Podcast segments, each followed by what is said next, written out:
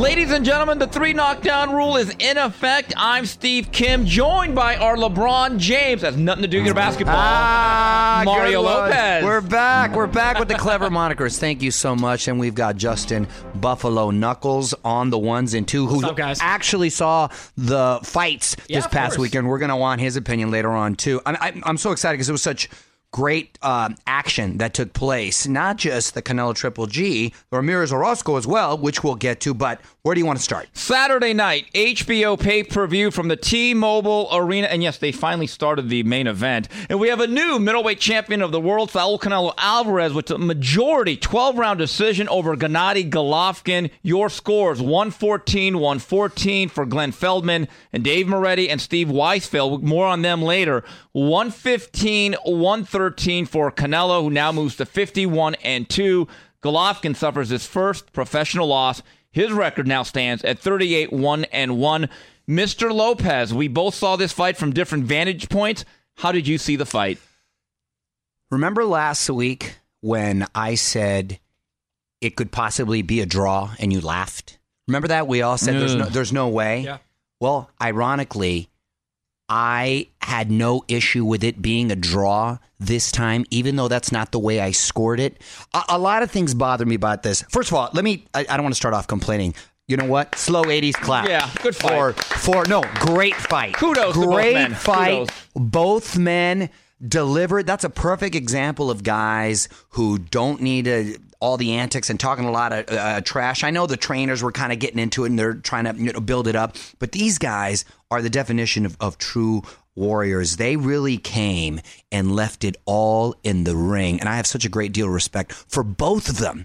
Canelo, man, you got to give it to him. The guy stood in the middle of the ring contrary to what probably was the best um, tactic going into the fight, you would think, but credit to him and his team for executing their plan and doing a really, really good job. Stood in the middle of the ring, uh, was countering some shots, took some big shots, showed a really good chin. Obviously, we know how heavy handed Triple G is.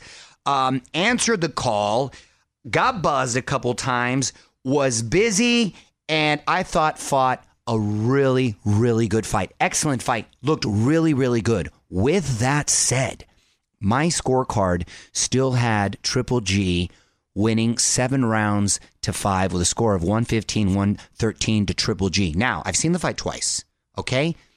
Same score. Came up with the same hmm. score. Now, here's the thing though. A couple of those rounds were very close, and let's give them the benefit of the doubt and say they did go to Canelo. Then I could live with a draw. I really could, as opposed to the first fight where coincidentally I also had it scored 115, 113, but a very clear 115, 113. And the draw, I thought, oh man, it the draw was disappointing. As opposed to this time, the draw wouldn't have been disappointed. I think the draw would have been fair. I think awarding Canelo, ah, to me, there being a loser in this situation is extremely disappointing. I'm sorry, especially because of the history. And here's the thing Canelo did stay in the middle of the ring and he was um, pressuring Golovkin, but at the same time, it wasn't like Golovkin was up against the ropes. You never saw his back touch the ropes. He wasn't Smoke Gainer. No, no, he wasn't ring. getting smothered and getting back against the rope. That jab, which he was dictating the pace, and that jab you got to remember is not like a flicker of a jab. That's like a telephone pole type jab, and it's almost like a power punch.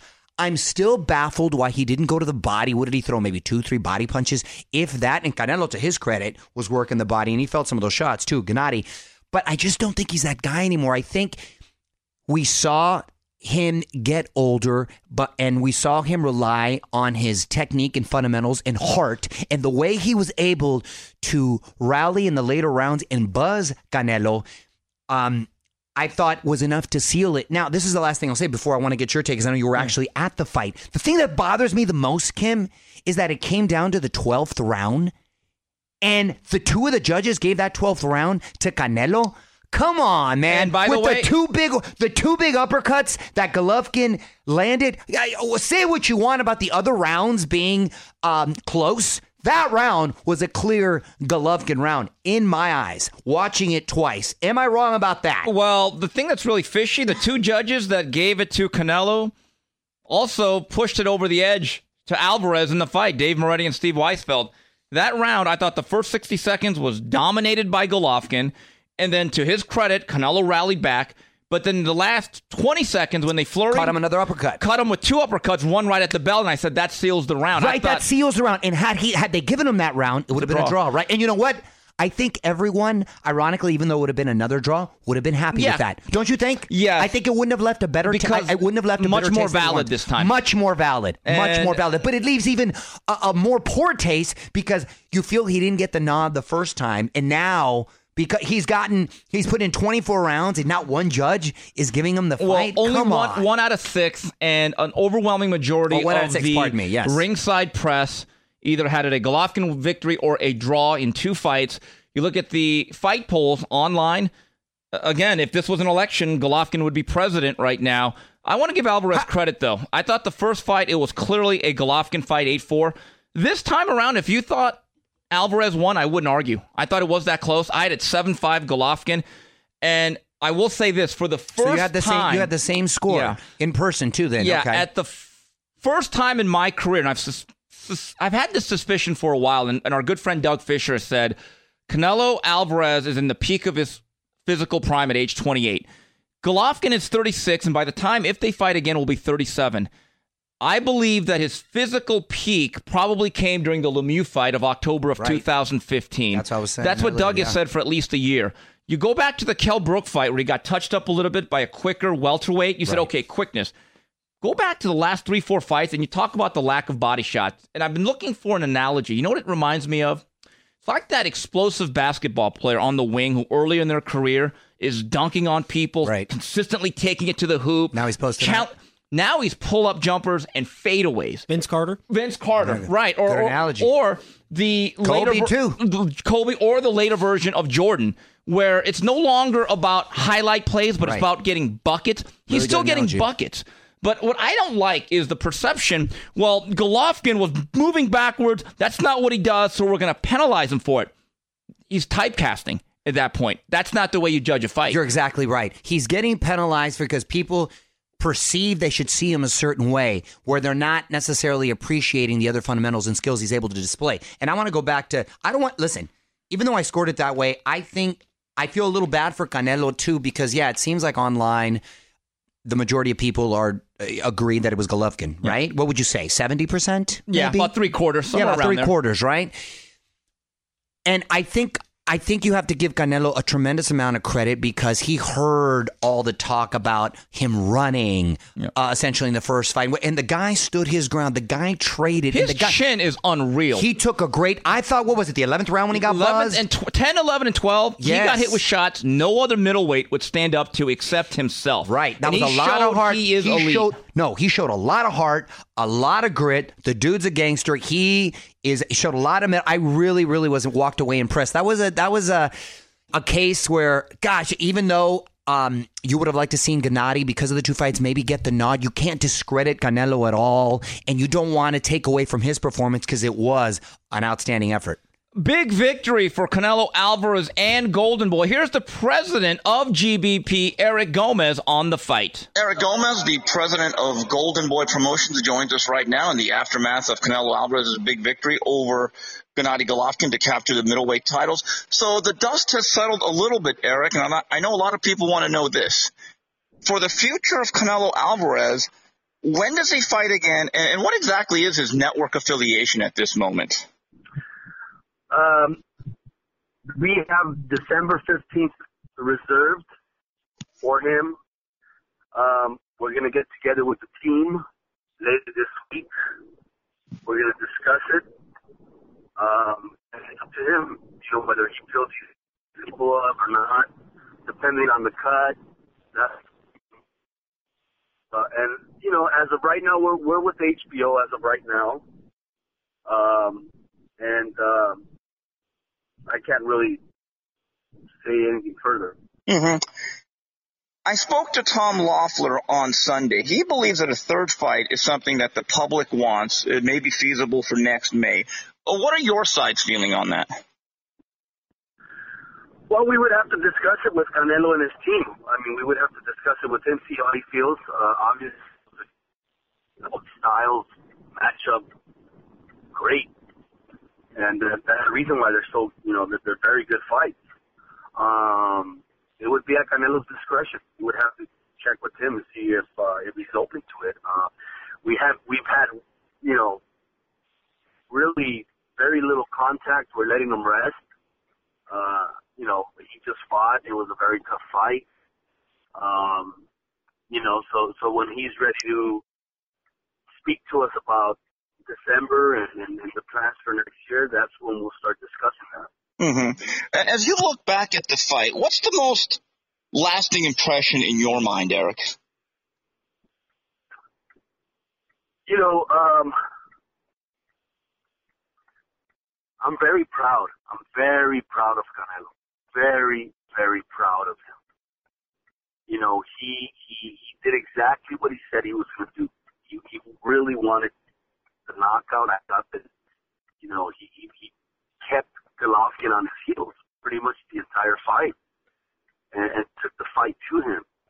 And uh, he got criticized so much in the first fight for boxing too much, moving too much.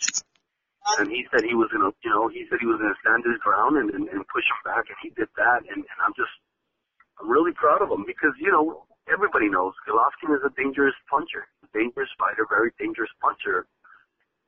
And Canelo just, you know, he threw caution to the wind, and and, and, and you know, he created the fight.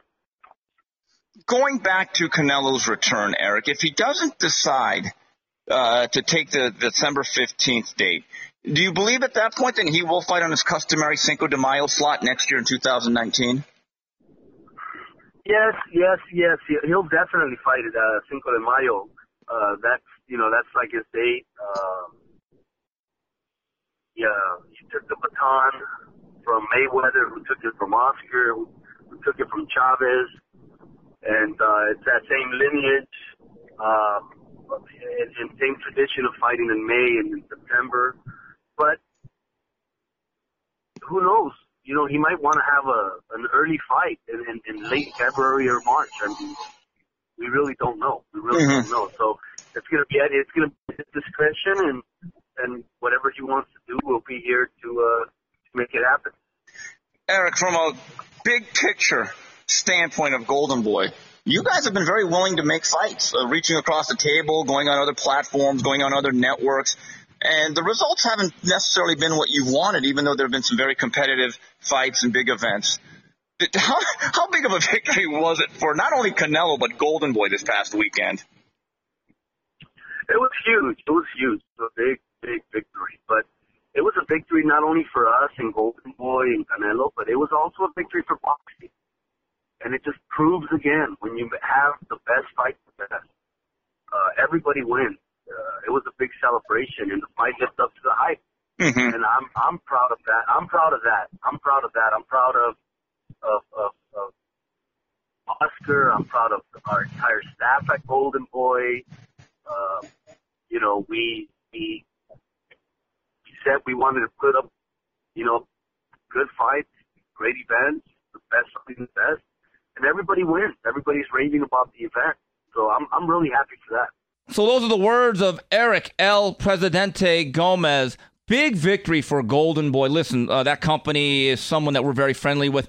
This was a big victory for them. They needed this one, Mario. Listen, I love that they stacked the card, and I love that the main event delivered. It not only great for Golden Boy, uh, great for the the sport of boxing.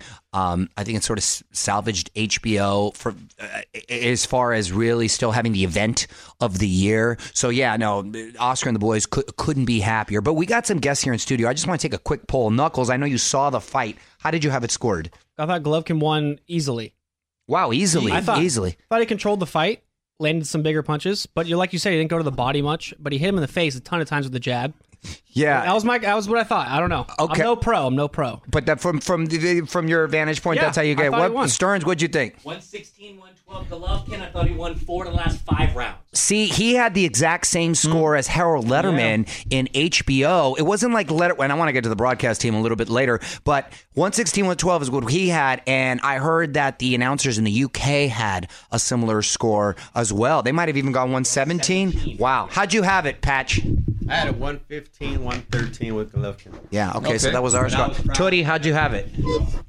Tony had it a draw. I'm not. I'm not mad at that. By the way, a draw. A draw I could live with, and I think a draw would have set up a better storyline if they were to do it uh, again. How'd you have it, Gil the Monster? Draw. You had a draw. Okay, I'm not. I'm not mad at it. But ironically, no one had How about you, Canelo. how about you Frazier? What was your score? I mean, I didn't score, but I think Triple G won. I really do. That- and then I was surprised because I saw all of Steve Kim's tweets, and he was like, "No, it was way too close." And I was like, No, I, I, thought it was that way. I thought it was a close fight. I, No, I, I, do. do. No one's arguing that it wasn't a draw. That's why I say I draw. I would have been actually really happy with know- it. I, and so I, I, I would have been happy Well- with it. and I think it would have been better for the storyline. Mario, you were at a bar. What was the overall general consensus on that decision? um, that Triple G won. That Triple G Hmm. won. I think you can tell. You know, I think too though when you're looking at the fight, you knew you were looking at an older fighter and having, I think, what would be a last great hurrah at at that level against this young fighter in his prime, and people and people couldn't help but root for him too. Plus, you just like him as a person, right? And again, I don't want to discredit Canelo because I thought he was he was awesome for the him to step up like that. It's just it, it just sucks that there had to be a loser in that fight. I really would I, I would have been fine with the draw. The draw, I think that that's where everyone I think no one would have disputed that. That's the first draw where no one would have disputed it. Mario, in round seven or eight, as I'm looking, I'm thinking to myself, ooh, Golovkin is looking weathered. He's looking worn. He might get pushed off the cliff. That's the feeling that I got. And to his credit, Yeah. he reached down in his back pocket and he said, You know what? I need to come up with something. Abel Sanchez basically had his Angelo Dundee to Ray Leonard moment in the Thomas Hearns fight. You're blown it, son. You're blown it. Unfortunately, the rally ran late, but I thought for the first time, this is ironic, he really started to get to Alvarez late. I thought in the first fight, even though he more or less kind of controlled to dominated the action, he never really hit Alvarez square. Last three rounds, he started to really kind of figure out some of the upper body movement of Alvarez, who's been very slippery and very tricky in there. Oh, he's incredibly slick, and his defense is awesome. And I think Triple G, I, I, his educated jab and his timing, it took him a minute to kind of get the, the the timing of that. And when that right hand finally um, found a home, what was the buzz? You asked me at the bar, but what was the buzz ringside amongst other people there? What were they saying? What was Well, the reaction in the arena? Uh, a lot of the Canelo fans were very joyous. I feel as though they felt as though their man won, and I think they'll say, "Hey, we're happy, we're fans." But I thought a lot of people said, "You know what? This was close." But if you go by the ringside press and the colleagues that I was sitting by, a lot of the Mexican media who last year didn't want to say it, this time flat out guys who work in the Spanish press were saying Golovkin won the fight, which I found interesting because I thought last year's fight was much more lopsided than this year. That's why I think it bothers people. Had the first fight not happened, then I don't think it would have left such a bad taste. But because you have the history of the first fight and that result, I think it carries over. It's like, come on, man. Yeah, because it that's rides the feeling. to a, a you- bigger issue Yes. of was Golovkin ever going to really get a level playing field Right. and able to win a close decision? I don't, I don't, I don't believe in the conspiracy or gold. I don't, I don't buy into any of that. I really don't. I really don't. Listen. Do I think the judges maybe in the back of their mind? Obviously, it's Mexican Independence Day weekend. It's a good look to have the Mexican win, and uh, he he is the the future of the sport as far as it, it it bodes everyone it bodes well for everyone involved, right? Do they get maybe that's in the back of their mind? Yeah, but I don't think there's any conversations being had by De La Hoya or by I, I don't think there's any of that going on. So for all the conspiracy theorists, I, I that's a strong no. Oh, I was able to catch up to Tom Loeffler the day after the disappointing loss. Here's what the head of Triple G Promotions had to say about the event and moving forward. Tom, obviously a disappointing result. A great fight last night. Is it too early to think about the immediate future? What's next for Gennady? I mean, Gennady's going to rest a little bit. Uh, it was a tough fight for both guys, 12 rounds. Uh, we were happy with the fight. It was a great event. It was a great fight. It was a much better fight this time because Canelo uh, stood and fought and, and did what he promised the fans he was going to do. So we have to give Canelo a lot of credit for that. But even so, uh, at worst, Gennady should have gotten a draw and kept his titles. Uh, we had it uh, like HBO again, the Harold Lederman. We had it eight to four, but uh, look, we're not. Uh, we we agreed with the judges, so we're not going to complain about it. It just, uh, I think it's clear to, to the reaction on social media, the reaction with the with the boxing media and sports media in general that uh, that. Uh, shouldn't even say the majority. I'd say 90% of the people thought that uh, Triple G won the fight, and you know, it's just one of those situations where. Triple G left the ring yesterday. He wanted to give Canelo his stage, but uh, we, we certainly didn't agree with the, the result of the judging. Tom, when do you, is, what are the possibilities of a third fight, and would it come immediately, or do you think you guys need some separation? It really depends on the options that are out there. Um, you know, if there's a big fight out there for Triple G, uh, now it, it seems uh, that fighters are actually coming out of the shadows that they were hiding under to uh, avoid Triple G. Now they, they feel it's safe to get in the ring with him, just like with Jaws. It was Yeah. it's safe to get back in the water. Um, you know, so if there's some big fights out there, we'll have to evaluate that. I'm sure the Golden Boy side will evaluate their options with Canelo. Um, you know, it's clearly. Uh,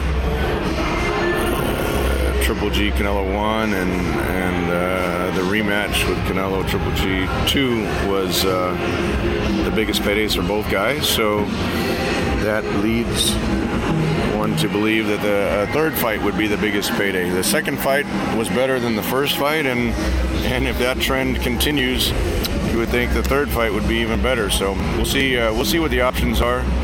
Uh, both these guys are are. Uh, are uh, real warriors and two of the top uh, fighters in the in the sport of boxing, and, and uh, importantly, uh, two of the most marketable fighters in the sport of boxing. So um, we would either look for a, a third fight, or you know, we see what the options are. Whether it's Charlo, Murata is a big fight. Uh, Ramirez at 168 is a big fight. There, there's a lot of great options out there for him. Uh, Munguia, so he had another. He had like three big wins since uh, he was slated um, as a replacement opponent when Canelo got suspended for May 5. So Munguia really has come on very strong, and then that would be a tremendous fight uh, as well. Uh, Is it most likely that Gennady will not fight the rest of the year? Well, going 12 hard rounds and uh, getting cut in the 12th round from a headbutt, uh, I, would say at this point, most likely not. Uh, you know, it, it'll take uh, about a week just to decompress and, and go over everything with Abel and Gennady. But my gut feeling right now is that he won't. He won't fight before the end of the year, and we'll just weigh the options for the springtime or for uh, for May uh, 2019. So Tom Loeffler says they'd be more than glad to do a third fight. And Mario, I'll go on the record right now. Uh, personally, I believe that the young Mexican star, who will be 29 by that point, compared to Golovkin's 37, will be the clear favorite going in to next Cinco de Mayo. Should they meet again? How great would that storyline be? You have two draws, and then you can pitch it as finally settling the score. The the tiebreaker. the tiebreaker. I mean, right? Yeah, would've been sweet. Gosh, that would have been so sweet and dessert. You know, I hate to say this, but if tr- I think it's a dangerous fight for Triple G next fight. I really do. I think Canelo might starch him, and I only say that because the guy's going to be 37. He's if it was the the the Triple G that fought Lemieux, obviously totally different story. Um, do I want to see it? I, there's other fights I'd like to see, but you know, Gennady, I wouldn't want to uh, uh, deprive him of a great payday. Obviously, it'd be a huge payday, so I'd love to see that. But I don't think anyone who's somewhat savvy or knowledgeable in the sport thinks that Triple G. Look, dude, he fought his ass off for two fights. You really think he's going to get the nod this time? Right. An older version. And you know, Golden Boy and Canelo. you're just show, you're just showing up for a check. They're not taking this fight anywhere but Vegas because when it's all said and done, forget about the conspiracy theories or what your uh, beliefs is are in, in the judging system or the hierarchy of boxing. The most money is still with the casinos in the 702.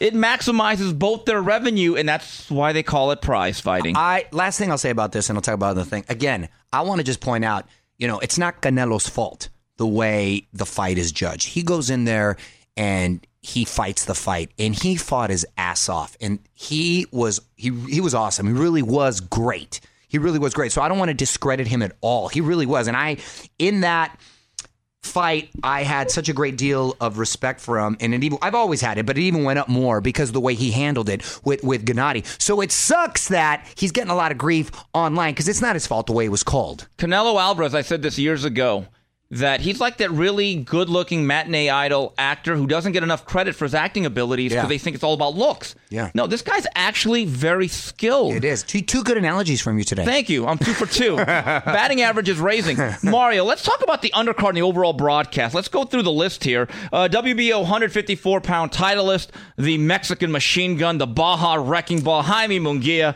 batters Brandon Cook over three, David Lemieux starches Spike O'Sullivan. That was my in personal favorite one- highlight. Yeah, and, and then super flyweight Roman Gonzalez of beats up Moises Fuentes over five, and then we had 90 minutes to just hang out. Well, before we Huh. get to the hangout part, first of all, when my boy Lemieux starched uh, hipster, uh, John O'Sullivan. yeah, John O'Sullivan with this yeah. little thing, and then his little antics in the weigh-in, and the, I go, oh, this fool, he's he's about to get a rude awakening with this heavy-handed dude. he hit that left hook, and he just like, oh, okay, this is different. And Lemieux, I just, I was so looking forward to that fight, and he delivered. And then Munguia, I mean, he's making a strong case for fighter of the year, wouldn't you Uh, say? Well, here's the problem. Great on activity. The strength of competition, strength of schedule has to go to Usyk. Oh no, no, no, of course. But he's in the conversation. Yeah. I think he's in the conversation. He'll, he'll right? be invited with the tuxedo to Right, the award right, show. Yes, he won't yes. get the trophy. No, I agree. I agree. That, that- that's fair. But at least Rising Star. He'll get Rising Star award. He'll get Rising Star. He'll and I think Susan Lucci this year. and I think Cho- Chocolatito is a case of who, another fighter whose best days are behind him, but still is so good and sound that he'll still be in, uh, involved in some uh, solid fights. Now, I was at this event. Unfortunately, I had to work, and I kept checking my phone and checking out Twitter and seeing what was going on with the fights. And when I saw Lemieux uh, Starch uh, O'Sullivan early. I go, oh my God, I'm going to miss the main event. I got to hurry up with this thing. So I'm busting my ass trying to get out of there. And I hurry up, finally get to the bar. And then I had to wait. I was like, wait, what happened? Yeah. But then, like a couple of Tootie, a couple guys in here ordered it. They missed the they missed the undercard. let me get into they that. should have they should have put like an episode of The Sopranos or right, or real like sex. A, real sex. yeah, John legendary night, something. Uh, straight yeah. that, what did you have to listen to Max Kellerman all that time? Oh my god. Okay, a couple things here. Uh, the 5 p.m. Pacific start Thank God time. for college football. Yeah, that's right. TCU Ohio State was a very good undercard bout from Dallas. Let, let me just make a few points here, and I took a lot of heat months ago. The 5 p.m. Pacific start time, specifically for fights in Las Vegas, does not work. It's too early. People are just waking up. Um, and during the, during the 90 minute hiatus, I went to go up top to go drink with the friend, okay, uh, and have some fun and got a bite to eat. As you look out the glass windows of the T-Mobile throughout the walkways and the veranda area where there's a lot, there are at least 3,000 people milling around, waiting to get in or just saying, "Oh, we'll wait till the." I'm thinking to myself, these people don't even know they missed Munguia. And they're probably like, oh, when's Munguia fighting? Órale." Munguia, they missed the whole card. They're like, órale. You know, and so most of the people were not in their seats till about 7.15, 7.30. Wow. Now, here's the thing. What that- time did main event finally kick uh, off? 8.15, which, by the way, let me get into that. I've been told by industry people in the promotion, even during the 6 p.m., 9 p.m. start, the goal is always to have the main event two hours and 15 minutes into the broadcast. So if you start at 6 locally, they want both fighters walked into the ring by about 8.15. This is what did not make sense to me. So you have a 5 o'clock start, and we're told ringside, hey guys, don't worry about it. The main event's not going to start till 8.15. Ooh. So my point is, so that's my point is, so why start it early? So one mistake they made. Yeah, that, yeah, exactly. If you're gonna if you're gonna come out at that time, it doesn't it doesn't make they're any listening to a vocal minority of East Coasters. Yeah, but East Coasters, you're still seeing the main event at the same time. So what does it matter? Right. Well, doesn't that- make sense. Mario, that's my point. Hey, East Coasters, you get to watch your first football game at 1 p.m. You're good. You can sleep in, brother. You're okay. I watch college game day at 6 a.m. in the morning. They Damn. get till 9. Damn, you go hard. What are you Yeah, bitching about? I mean, seriously. 6 a.m., bro, Oh, on a look, I- weekend? I, am a real fan. Now, Yeah, this yeah, is I the know. thing. This is this is the issue. If you're going to start it at 5 p.m., what is the point of then having the landmark be the same time as before? There is no point. It makes absolutely And Mario, I've no been, sense. I've been to a lot of pay per view parties at your house, whether it's the UFC or boxing. When you say, "Hey guys, everyone come over." That's our night out. We're not Right. going anywhere a- afterwards. No, you're exactly right. So, uh, speaking of which, though, remember on the flip side of that, real quick, not to digress, what was that UFC card? Ronda Rousey in Brazil. Right. W- We had like two hours in between the main event. you and then what the, I heard? And then the main event didn't go off until like nine something Pacific Yeah, and you know time, what I remember? heard? Jerry Lewis was very upset that it was longer than most of his telethons. I Yeah. mean, that's ridiculous. Remember all the- we started getting all the- not the Top memes, 10 but- lists, yeah, yeah, well, all things stu- longer than Yeah, that pay per view, and like the Roots miniseries, Right, right. Uh, stuff like that. But in, in my view, if you're going to start it at 5 p.m. local, Right. then the goal better be 7:30. Of course, What it do you- defeats the whole purpose. Yeah. You're just going to piss people off because they're going to miss most of the undercard, and then they're going to waste a lot of time, and the buzz is gone. Thank goodness it was a great fight that delivered, Yeah, because if and- not, a lot of people would have been And the other thing they needed to do, if you have an early knockout, which I felt a lot of these fights were going to be fun. Swing bouts? Uh, Are you a no, fan of here's the swing bouts? Swing bouts you don't do for pay per views generally. I've only seen it one time. That was Pacquiao De La Hoya when you had three fights that went a total of four rounds. Okay. Yeah. But when Lemieux knocked out Spike in one, I remember looking at the clock thinking, "Ooh, they're not going to bring on another fight for about thirty to forty minutes." When they brought Munguia out in like 15 minutes, I said they got an issue. Wow. They have an issue because I'm looking at this venue. I'm on press row. I'm thinking you could throw hand grenades into the crowd right now. You wouldn't have anyone killed. Mario, there was no one there. It's too early. Yeah, and, and the thing is, Munguia was specifically brought on this card because he's Mexican. To be showcased. And we want everyone to see him. There's pe- people out there hanging out with their coronas outside saying, hey, when's Munguia fight? And I I, know, said, dude. yeah, about 30 minutes ago. you know Rasa's going to show up on Raza time. Yeah. So, So, Mario, how happy were you? Were you as happy as everyone else with the uh, HBO broadcast crew? Dude, Oh, what, look at the look at the moans in here. What, dude? What happened, dude? I mean, Where have you gone, Larry Merchant? That's oh, all I'm going to he- say. Honestly, sorely missed. He needs he more and more need- missed every year. They need to keep it real. Does Andre Ward have like a P tape on Max Kellerman? Because he has to. he feels like he has to mention him like every broad. I don't understand. Not only mention him, praise him, and genuflect like, on him. come on, man. I mean, uh, am I in the minority or was it? No, you're it not. was horrible, right? And then and then the bias with the commentary. What I've never seen it so blatant as in these last few fights, and in particular, Mm. There's an agenda. There's an agenda there. God, man. But at least be veiled about it. Mario, you know this as a public figure. When, when you do a broadcast or you make an appearance or you're on a show, you're always going to get certain people that are going to be very derisive. They're going to criticize. There's always a few. You could put on the best performance. I'm sure there are people that'll tell you Vince Scully wasn't very good or Brando was overrated. You know, whatever. But when you get that many tweets talking about the broadcast from people that I have conversed with on Twitter that I consider to be very knowledgeable, fair, and intelligent, now you're thinking to yourself, that's more than a trend. Right. That Well- might be the truth. Well, everybody in this room Yeah. I, is moaned out loud. So, right? I mean, I won't Knuckles, was it obvious with to you? Max Kellerman. I won't listen to his radio show. None of it. The guy's the worst. Yeah, what is his deal? That's What's what I said.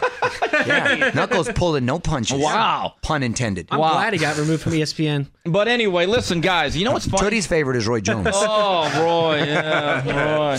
Uh, I do believe there is a bias against a certain style of fighters, and if they are from a certain part of the world, uh, I believe that that bias is accentuated. I do love me some Lampley. I'll give it that. But I see as far as a combo, I'm a big Bernstein uh, fan. I love. I like Bernstein. I think keeps it real and is pretty honest out there. Yeah, and by the way, Bernstein, he said, I don't know how they gave the 12th round to Alvarez. So, oh, uh, your boy Teddy Atlas too. Who, by the way, him and Stevie A. Smith. They need to take that show on the They're road. so comical. He is so dramatic. I think if you surprise Stephen A. Smith with your antics, then damn, Yeah. you know you're animated. But uh, Teddy Atlas also had, and you know what? He made a good point. Um, he was very dramatic about it, but he said, "Listen." Uh, I still consider it a robbery, even though it was a close fight. And, and you know, and I don't know if he used this example, but in in the way he was saying, look, if you steal five dollars or you steal a million dollars, Still stealing. It's still stealing. It's still a robbery. Well, it's like this. The analogy he used, and I used it last year. If you're going to rob a bank, the way you do it is with a ski mask, a getaway card, underground tunnel, and you put the black paint over the security footage, right? That's kind of what they did in the 12th round. Last year, Adelaide Byrd came up without a mask. She put her ID on the table, put her fingerprints on the glass, and then her getaway car was Uber. See, that, her getaway yeah. car was that Pope mobile. Yeah, the Pope mobile. with the glass. Yeah, right. And, and, and then she left her uh, direct deposit slip right on the desk. Right. So, but again, I agree with you with, uh, with Teddy and Stephen A. Smith. I, I spoke to Teddy uh, about an hour ago, They are the black and white ebony and ivory version of Co- Abbott and Costello. They're hilarious. I, I mean, listen, are, are, do, do some people not like that act? Yeah, I thought it was hilarious. It's those funny. two. I, and I love that ESPN is giving boxing Yeah. a lot of love, so it's great. Uh, Mario, you know, ever since I started this podcast, I've become the Asian Dear Abby because people have been asking me for advice, believe it or not. Usually it's what team to bet on this week. The truth is, I don't know who's going to win, but if you think you know, you got to check out my bookie. Remember who you're betting on. Is just as important who you're betting with. That's why I always tell people to bet with my bookie. Trust me, guys, they are your best bet this season. They've been in business for years. They have great reviews online, and their mobile site is easy to use. One bookie, everyone knows the rules. Lay down some cash and win big today. I listen. I would only recommend a service to my listeners that's been good to me. So join join now and my bookie will match your deposit dollar for dollar. Use this promo code guys. Knockdown all one word all capitalized to activate the offer. Visit my bookie online today. That's m-y-b-o-o-k-i-e and don't forget to use the promo code knockdown when creating your account to claim the bonus. You play you win you get paid. And if you put some money on the underdog canelo Cha-ching. Mario, in, in many other weeks, the fight on Friday night, the thriller in Fresno from the Save Mart Arena on ESPN between Jose Ramirez and Antonio Orozco, this will be the talk of the town. But you know what? We can't forget what a game effort, not only by the winner, but the guy who hung in there gamely, Antonio Orozco. Awesome fight. Candidate for fight of the year, in my eyes. Great energy. I love that they were um, in Fresno and it was broadcast on ESPN. I mean, like, what a weekend for uh, for boxing. That was an example of a guy who lost but really won because his stock went up, his uh, credibility, I think the his appeal, and he will be taken that much more serious, and he's become must watch TV. Ramirez, wow, he's the real deal, man, and I think he's the man to beat in that weight class.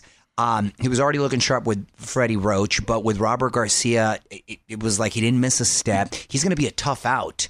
Um, the reach, his uh, he's he- he's got obviously a lot of heart. He handled the pressure well, fighting in his hometown. His combinations, his stamina. He's uh, the kid looks like the real deal. long, lean, and lanky. And this is what you call the classic entertaining yet one sided fight because all three judges had a 119 107. And Mr. Lopez, I couldn't agree with you more. Listen, Orozco came into this fight with a record of 27 and 0. But when you look back at his career and you say, what's the first thing you're going to remember? What's the one fight that you think Orozco is going to be defined by? It's going to be this fight. Yeah. Got knocked down twice in the fourth and sixth. Well, he's still got more fights ahead, so we don't Well, know. look, so far, it's the this fight. one thing Orozco has done in this defeat was make you want to see him again. Right. And that's not always the case. And I agree with you. Jose Ramirez at 140. I know the winner of the World Boxing Super Series will have a lot to say about it. Maybe it's Regis Prograis or Josh Taylor. But I agree with you. Jose Ramirez, as he gains his man strength now at 26th, he is a tough out. Now, I'm automatically um, ex- excited for the potential Ramirez Saucedo fight, which could uh, it- it realistically Ooh, really happen fight. really soon. Yes, what a fight! Who do you like playing? Um, if playing matchmaker here, well, that's that. That Well- seems like a, an inevitable showdown. Yes. Who do you lean towards? Well, first of all, let me go Nick Saban. by the way, you. by the way, two candidates of fights of the year, and both mm. both involved in fights of the year. Yeah, and let me go Nick Saban on you. We're going to take it one fight at a time, okay? Don't feed us the rat poison because Saucedo has a very tough fight. Very tough fight, With Mo yes. Hooker, November 16th for the IBF title. Provided he gets now, by him. I think he's going to get past Mo Hooker. I think he's too physical. I think he's a little bit too durable. Saucedo Ramirez, which is a fight that Bob Arum has absolutely said sometime in 2019. Hmm. And before you give me that, where do you think it would take place? Both. I Oh. love that Bob has done a great job cultivating the Oklahoma. Oh well, hold uh, on. Where do you think with- Bob's? hold on, guy. Hold on, guy. Oh, God. Listen, if we make that fight, we gotta be Switzerland. Gotta We be in Vegas. We gotta make it neutral territory. I want to have it at the Forum in LA. Oh, yes. Yeah. Oh, you made my day Yeah, with so that. clear off your calendar. wow, okay? the forum. The Yeah. only thing that would be better is if it was at StubHub.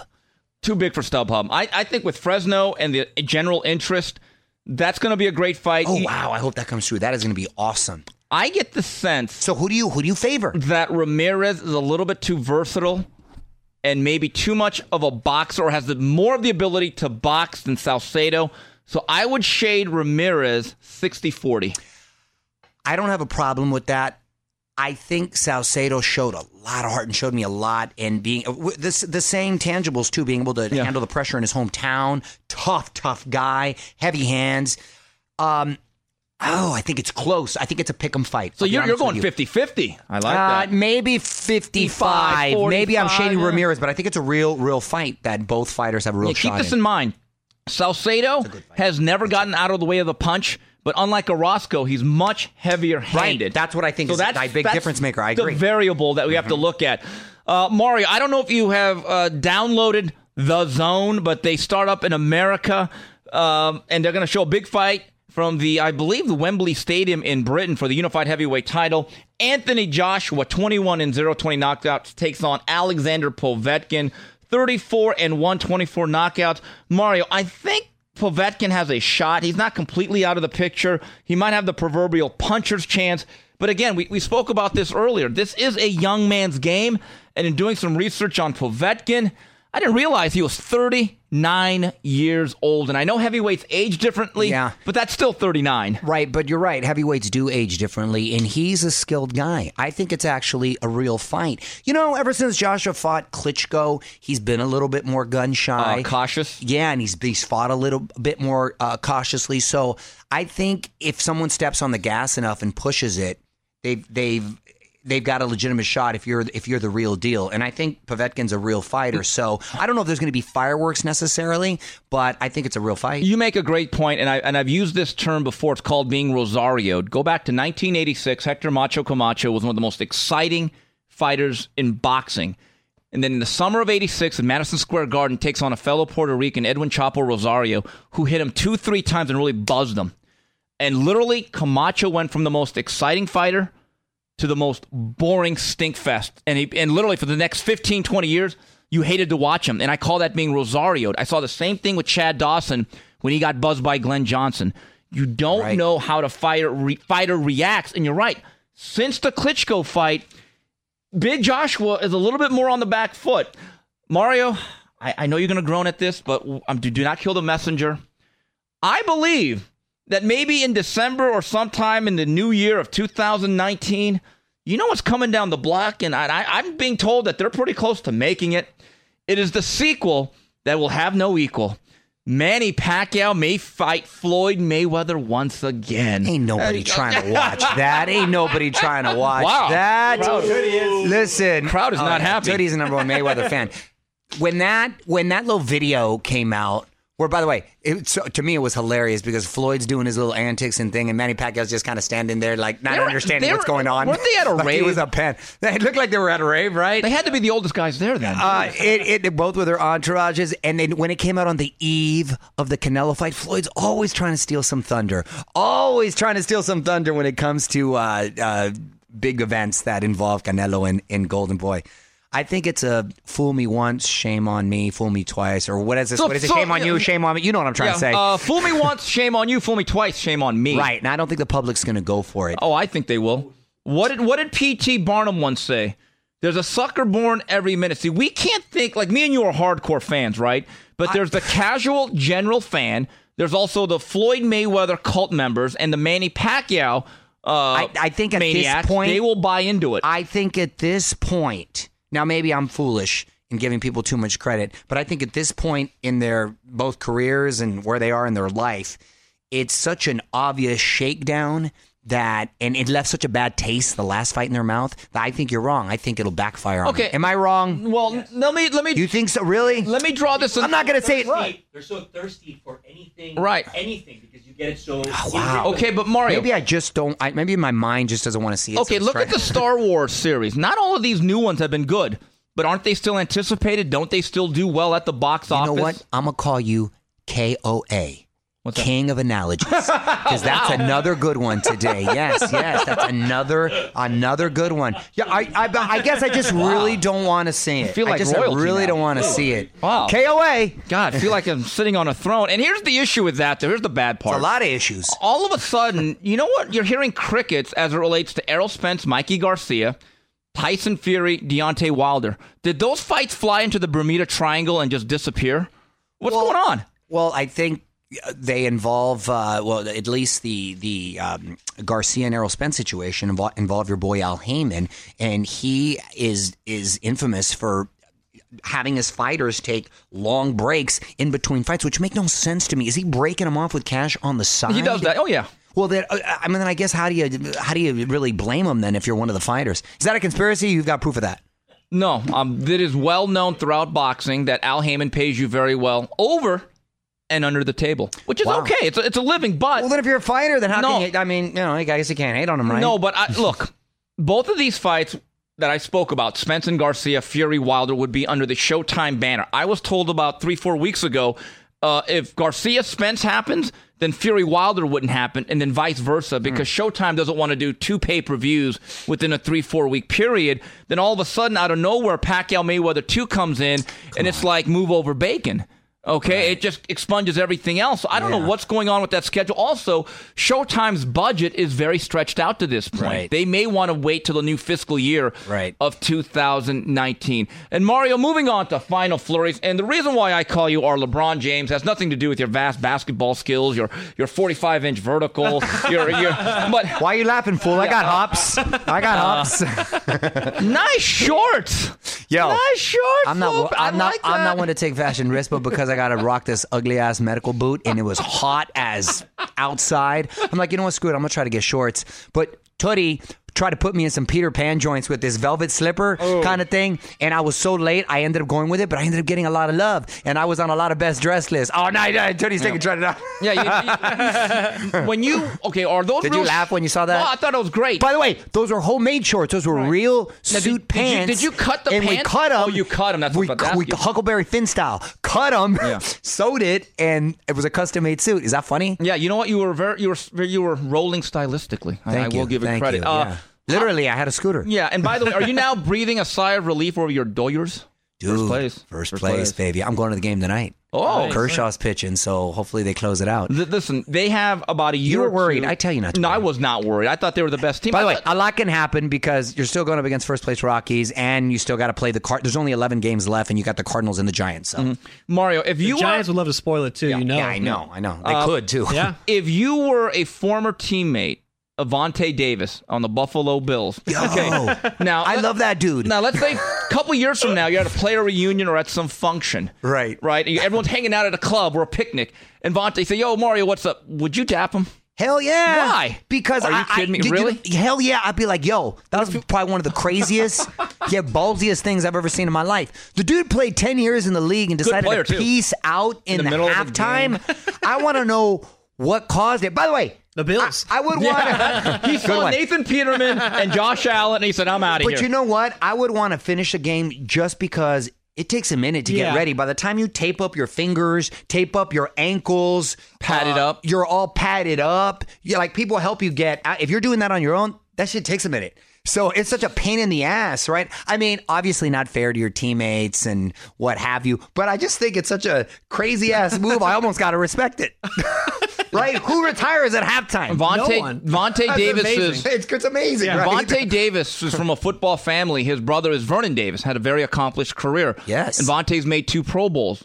Now, what he was best known for before all of this was on Hard Knocks about three, four years ago when he was with the Dolphins. And they captured this on camera. Uh, Coach Joe Philbin, I think the general manager, bring Vontae into the office and they said, Vontae, um, the rumors are true. We have traded you. And you know what his reaction was? Uh, I got to call my grandma. That was his first reaction. Not my agent, not what team, Oh, why. He said, I got to call my grandma. So I've always thought, wow, this guy's kind of odd. He's a little bit different. Well, he got love for Um, Granny. but Maybe also- Granny just bought a house. But Mario, we know that a lot of athletes, their careers are over by the early 30s if they're lucky, Yeah. right? He signed a, a $5 million deal. I- I mean, again, money's money. You're telling me you just couldn't stick it out for 13 more weeks? No, I get it. I get it. Hey, listen, my brother-in-law retired midway through his other car. He got injured, and he goes, "I just don't want to do it anymore. Yeah, I don't want to. yeah, I don't want to not get." middle of a game. no, not middle of a game. No, but game. as far as like, but he only had like seven games to go. Yeah. Another thing too, he just don't- when you get hurt, I guess you know, not in the middle of the game. That was next level. That's I was so baffled, but at the same time, I walked away. I know it's not cool to the team fair. I was like, I was kind of impressed. I was like, damn, halftime retiring. That's kind of gangster. Uh, by the way, Patrick Mahomes, Yo, he's the story of the NFL right now. Dude, he's like he's on Madden right now, like in the video game. With all his touchdowns. But you know, Andy Reid has a good way of making all his quarterbacks look good. Quarterback two whisperer. games- yeah, the last. I mean, when Alex Smith was there, all of a sudden it was like the resurgence of Alex Smith. He's like, let's just give it a little bit of time. It's a little bit different Let's- though, and I'll tell you why. Well, no, I think he's the real throws deal. No, no I- other not- human being can make. I'm not saying that. That's bold. That's bold. Easy, easy, Strongest- Aaron no, no, no. Rodgers. Easy, Aaron Aaron Rodgers Rodgers. can't drive it the way Mahomes can. Ah, Mahomes has one of the. easy. This guy can throw the ball 95 yards. I know, He I could think throw the it 70 yards on his knees. Whoa, I didn't hear about that. I think, and I know the guy. Uh, Jamarcus Russell, hello. yeah, yeah. but you know, you know what the most impressive thing I've heard about uh, Mahomes is, um, he allegedly has a photographic memory. So that's why he's able to read, uh, uh, or, or remember the plays and. Mahomes. Mahomes. Well, his father was a Major former league pro uh, baseball player too. He was he was a pitcher, and um, you know, listen, I think the kid's got the goods, but I think Andy Reid has a good job. Let's let's wait a couple The games in. Chiefs start hot often. Yes, Let's exactly. see. They do hot. Remember when yes. they smoked the Pats last Yes. year and then Yeah. they barely made the playoffs? You're, you're exactly right. So when my Chargers start getting hot again, they just they finally Well, got a look, dub one on the one. board. That was big. One and one. Because One and 0 and 2 is tough to overcome in I the know. National and now Football they got the Rams next week though. That's a tough week. Yeah. that's a tough. The Hey, Niners I'm all win in this on weekend. the Chargers. We did win. We play the Chiefs this weekend and then your Chargers, so it's Do you tough. play them at KC? yeah. Ooh, I'm, I'm going for uh, I'm going for uh, the Niners. Well, obviously, yeah. Don't bet that at mybookie.com. yeah. on the nice Nichols, nice callback right there. So my buddy, who I always give him a hard time, that lives in Cincinnati. What's up with the Bengals two and zero now? Yeah, not bad. They're they're they're the they're the uh, top of the division. I know it's only two games in, um, but there's only what two undefeated teams in the NFC right now. Yeah. the Rams and who's the other one? Uh, who was the other Racking one? my brain, but I know there's only two undefeated teams right now. I still think. What's up with the two ties in a row? By the way, in the NFL. I, I don't mind the ties. Uh, You know, listen, if- if they play that many minutes, uh, last thing players want to do, No, right. go to a sixth quarter. The Vikings, The Bucks. the Bucks. the Bucks. Vikings Ooh, tied. your your boy ain't Jameis Winston ain't getting his job back. No, he's not. No, and then he shouldn't. He hasn't been good enough. There there are certain guys that have the cachet Right. that whenever they come back, they get the parking spot back. Uh, Jameis Winston is parking in that structure on the third floor right, now. I hate to tell you. And it, what I thought was very telling is when DeSean Jackson, I, I saw a quote today. He's still fast as. F- and he said, yeah, the Jackrabbit from Long Beach Paul, he said, oh, no, no, we can't take him out. He's too hot. That is the biggest indictment of Jameis Winston. well, he's getting him. He's getting DeSean the ball a lot Yeah. too. So Yeah, don't he's want leading to the league right now. Yeah, he don't wanna take a him few out. Years. So, Mario, uh, one last thing before we wrap it up. What is on your television rotation right now? We haven't spoken about that in a while. The Deuce is back. I like that. Season two on HBO. There's I'm so, back on there's that. so much, man. It's it's it's like homework right now. Okay, you never got on the Sinner, huh? No. Did you watch it, Knuckles? No, not yet. You didn't watch this? Okay. Se- season one is great. Season two is is also great. It's sort of like True Detective. True Hmm. Detective. It's a whole new season. They, except they kept the one character, Bill Pullman. It's his best work. It's really good. It's about a cult this year. So we're finishing that. I'm also into Better Call Saul, the prequel. I've heard to, of that, uh, yeah. Great. Great, Hmm. great. It's it, it, it's it's a little slower and moves, but oh, it's good, and it always ends on a real high note. So I'm waiting to get through those two shows before I hit Mayans, which is I'm the- on it. I'm on it. Saw the first episode. Did you like it? It's a little bit slow, but it's in the rotation. Did I'm you keeping it. Did I'm you see it. Sons of Anarchy? Yes, they made it a cameo. Oh, okay, no, okay, but did you t- did you already watch Sons No, I did not. Okay, okay, because I heard you didn't have to, Yeah, right? but Mayans is basically Mexican Sons of Anarchy. Yeah, I'm down with that. Yeah, it's I want to see that. Yeah, I want to do that. My dad probably liked that show. I gotta show. I gotta tell him about it. Well, FX. probably in it. Hey, FX. yeah, my dad'd like to be in it. Actually, I can do lines, mijo. But Mario, FX does not get enough credit because I'm also watching Snowfall. I think that is very good by John Singleton. He's the producer. Mayans is also I haven't very good. Heard of Snowfall? Oh Yeah. my gosh. People love that. I haven't watched it. Yeah, very good. So anyway, all right. Well, that's it for this week's edition of the Three Knockdown Rule. On behalf of Mario Lopez and Justin Buffalo Nichols, I'm Steve Kim saying goodbye, everybody.